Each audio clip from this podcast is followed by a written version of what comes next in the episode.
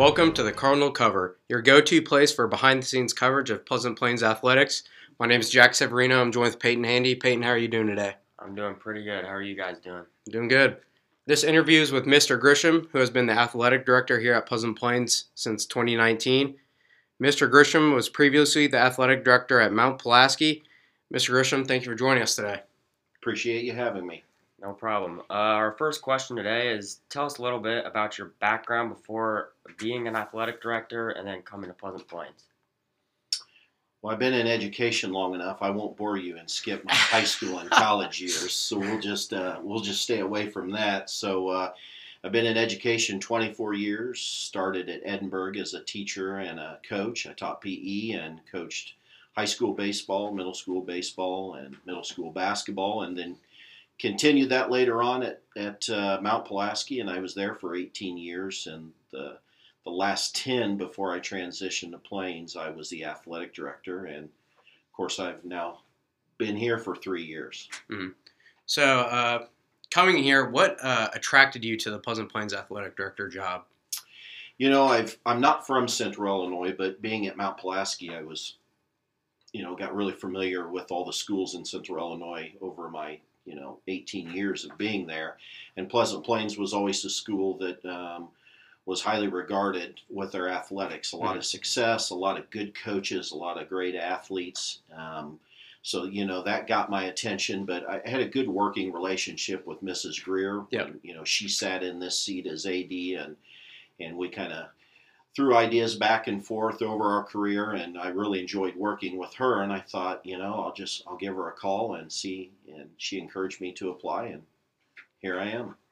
Can you discuss some short-term and long-term goals for the new athletic performance center like the shootouts and sectionals that we'll be able to host this year? Sure. So uh, my focus right away was um, IHSA postseason events. Um, not that I don't want to or would like to host tournaments, but I think it's a great advantage to be able to have your teams play on your home court. So I actually uh, took some pictures of the gym and I sent them to the IHSA and told them, hey, we're ready to host uh, some higher level tournaments. Right now, our current gym only allows for regionals basically for basketball, mm-hmm. and now. Uh, you know, we'll be able to host sectionals and even a super sectional for volleyball. So I've I've kind of reached out to them and say, hey, you know, we're ready to go, and so I'd really like to be able to uh, maximize our opportunities with IHSA postseason because playing at home obviously yeah. is a, a, true advantage. And with all the fans there, it's starting to get packed in that little gym. It's about time for a bigger gym, I'd say. I would agree. I would agree, and I'm hoping the fact that, that the gym is bigger, that it will encourage even more people to come out because they can sit comfortably and watch the game. Yeah. COVID impacted schools across the board, the athletic director job being no exception. What were some of the challenges that you had to face as an AD during this time? You know, I know a lot of people said, oh, it just must be a nightmare rescheduling everything. And, uh, you know, so many changes, and, and sometimes, like, from one week to the next. I remember basketball season, you know, we had to revamp our whole schedule for boys basketball last year, like literally within a week. And, you know, that was difficult and everything. Um, but I'll tell you, probably the biggest challenge to me, and I don't know if it was a challenge or if it just ended up being the worst part of it, was I always felt like I was the bearer of bad news. Mm-hmm. Every email I sent um, was, no, you can't do this. No, we can't play this game. No, we've got to move the schedule. No, we got to cancel the season. And uh, that really wore on me more than anything because I became an athletic director to, uh, you know, watch kids play sports and enjoy that.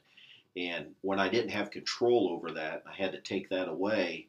You know, it was I I often said, you know, this is I didn't sign up for this, so. Mm-hmm. Probably that weighed on my shoulders the most and was the most difficult thing for me to do was constantly say no. And that was just a lot this. of guidelines you had to follow, right? That was yeah, all you. It was mainly more the state. Yeah, I mean, we were just following the state guidelines. Our hands were tied. Yeah, I would have loved to be able to for somebody to tell me you just do what you think we should do and you know we still would have you know worked to you know to protect everybody but i think uh, if, if it had been up to me we would have presented more opportunities instead of taking them away so do you think that it should be up to the schools to decide what they should do with their athletics and games or do you think follow the state do what the state says no matter what the circumstance is you know schools have been in the business of protecting kids since they started way before my time. Yeah.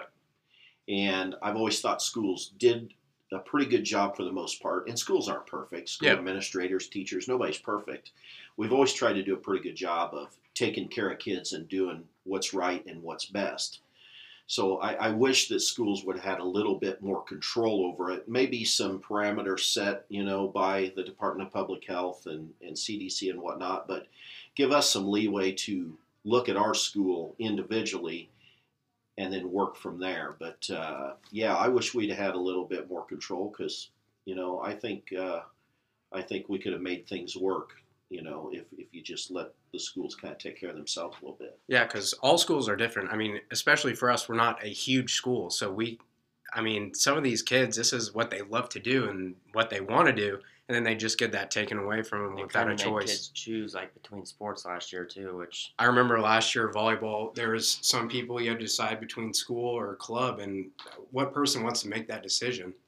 No, and I, you know, I and I understand athletes who chose club or chose school. I support them 100% um, because it was a difficult decision, and it was a decision that was a no-win situation Yeah.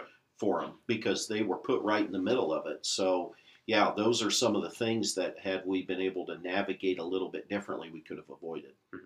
uh, from your point of view, how important are the athletics and extracurricular students or uh, extracurricular events to students in the Pleasant Plains community?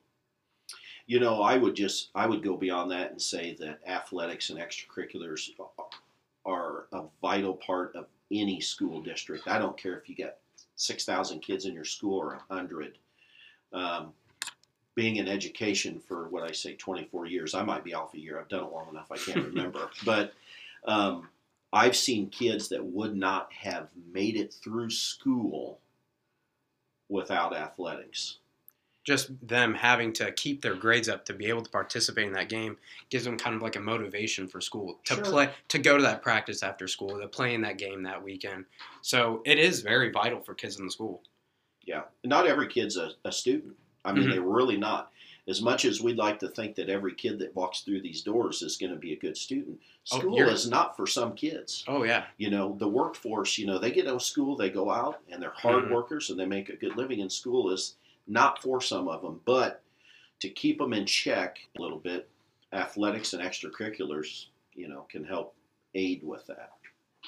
Yeah, us being in the fall sports season right now, take us through a typical day of saying there's a volleyball game or a football game after school. What do you do in the morning, during the game, or even after the game? So, like football, um, you know, usually it starts a couple days before. I reach out to my officials. You know, I let them know, um, and I do this for volleyball too. I let them know where they're going to come in the building. I let them know where they're going to dress. Um, uh, for football, especially, I give them a, a, a timeline of when the anthem's going to be played, when the teams are going to take the field. I also send that to opposing schools. Reach out to my ticket takers, make sure that you know they're available.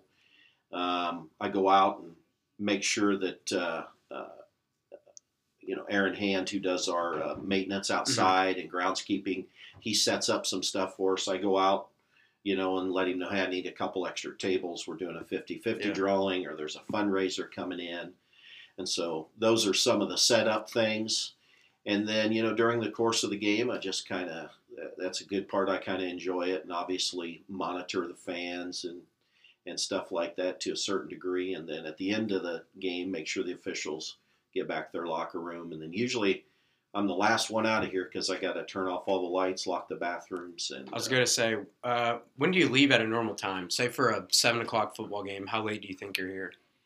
you know, um, it's not unreasonable to Yeah. leave between 10:30 and 11, and it just depends on the length of the game, and it depends on how long people kind of hang out Yeah. out there.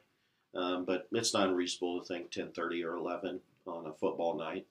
Well, talking about the fans and the most recent games, and like, uh, what do you think's important about the student sections at PPHS moving forward during the school year? So I think our fan section's been, re- you know, really good this year, um, numbers wise, and you know, just the enthusiasm um, has been great, and I, I hope it continues to stay that way, if not grow. Um, you know, they've had some pretty good themes and pretty good ideas associated with games. Um, and since you brought it up, this is my opportunity to say um, we just want to make sure that we're respectful during the Mhm. course of the game. Yeah, we're trying to beat our opponent and and, and we want to win. You Mhm. know, everybody wants to win, but at the same time, you know, have some respect for the opponent. And I'm not saying we're not doing that. Yeah. We always just need to remember that and keep that in our mind that uh, you know it, it it needs to be friendly competition with a lot of respect for the opposing school and coaches and fans. Uh, what are some of the standards and expectations you have at Pleasant Plains? You know, you said before that it's a it's a sports school, and you know uh, we have high expectations. And is that would you say that's any different than what you had at Mount Pulaski? No, you know, Mount Pulaski was a smaller school, but athletics, uh, you know, and I'm not saying bigger schools don't focus on athletics, Mhm. but at small schools, athletics are, are a, have always been a huge deal. And uh, it, it was true at Mount Pulaski. Um, you know, any kid that participated on the athletic team wanted to do well Mhm. and everything. But, you know, I think at the end of the day, when you're talking expectations, um, first and foremost, I, I want all of our athletes and coaches to represent our school Mhm. well, you know. Um, and I think we've done a good job of that. You know, we everybody's been to a game where they've seen an athlete on another team do something that they shouldn't do. Yeah. And we want to make sure that we're not doing stuff like that. Now, will it happen on occasion? Absolutely. The kids aren't perfect and the coaches aren't perfect, but we want to make sure it's not a regular routine to do things that, um, should I say, tarnish our reputation and our name. I would like to walk down the street in Springfield and have somebody introduce themselves and we have a short conversation. I tell them I'm the activities director at Pleasant Plains, and they say, "Well, you know, I've been to a few games, and your kids are really good, your coaches are good." Those are the things, um, you know, that I like to hear. So that certainly is an expectation, and then uh, the other expectation is is for our athletes and coaches just to do the best that they can possibly do, to invest everything they have, work as hard as they can, and uh, win or lose. That's all I can ask for is is putting forth max effort. I've always said if you're going to do it Do it to Yeah, the best right. of your capabilities. Yep. So obviously, being an athletic director, sports must be very pa- you must be very passionate about sports. What does sports mean on a personal level to you? Well, you know, growing up, I played baseball, basketball, and football, and I, I was lucky. I was at a small school where I was afforded that opportunity.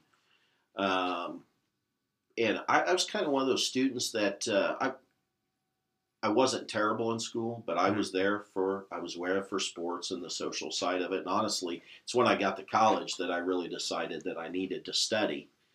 Um, but you know, I think that was something that really carried me through and I think above all, it gave me a lot of confidence going into, you know, college and stuff. And so, you know, athletics I think are so important extracurriculars because it takes kids out of their comfort zone. Mhm. You know, you you experience winning, but you have to understand that how to act when you win. Mhm. You learn about failure, which is very very tough, and you learn how to overcome that. Um, you learn to deal with injuries as as you well know Yeah. you get injuries and you, and you try to come back from those things and it just makes you stronger makes you gain confidence and uh, you know that's what i always said I, I wish every kid in our school would find one thing to do one Mhm. extracurricular activity you know i don't care if you decided that you wanted to play football or if you wanted to be in the fall play i just think it serves a vital role in maturing as an individual when you go on to college or go on to the workforce. Being an athletic director at Pleasant Plains, there have been a ton of great memories so far. What has been your top memory so far? Well, let's just say that COVID has not been my Yeah. top memory. I would put that at the bottom of the list. that that is a given, but uh, but you know, um, it seems like I've been here forever, but I haven't. I think COVID has done that. Um, I'll tell you, when the girls basketball team won the state championship, that was just fun for me because I was still learning. Um, I was still learning kids' names. I was still you know meeting people. Yeah. And during the course of that postseason, from regionals on, you know, I went to the regionals and went to the sectional game. I didn't get to go to the super sectional game because I was here for regional boys Mhm. basketball, but it seemed like every game that I continued to go to, I I met a new family member, and it was just kind of neat. It kind of kind of started to get me in tune with the people here. But I think the best part about it was I didn't know the girls a lot, Mhm. but I got to go on that ride, and they were easy to root for because they were what I would say I would hope all of our kids would continue to be here. Just good kids, easy to root for, just easy to, to jump on that that train and just ride. And you know, I had a lot of colleagues say, "Oh, you go, oh, your girls won it," and I said, "Well, that's my first year, and even if it was my tenth, I had nothing to do with it."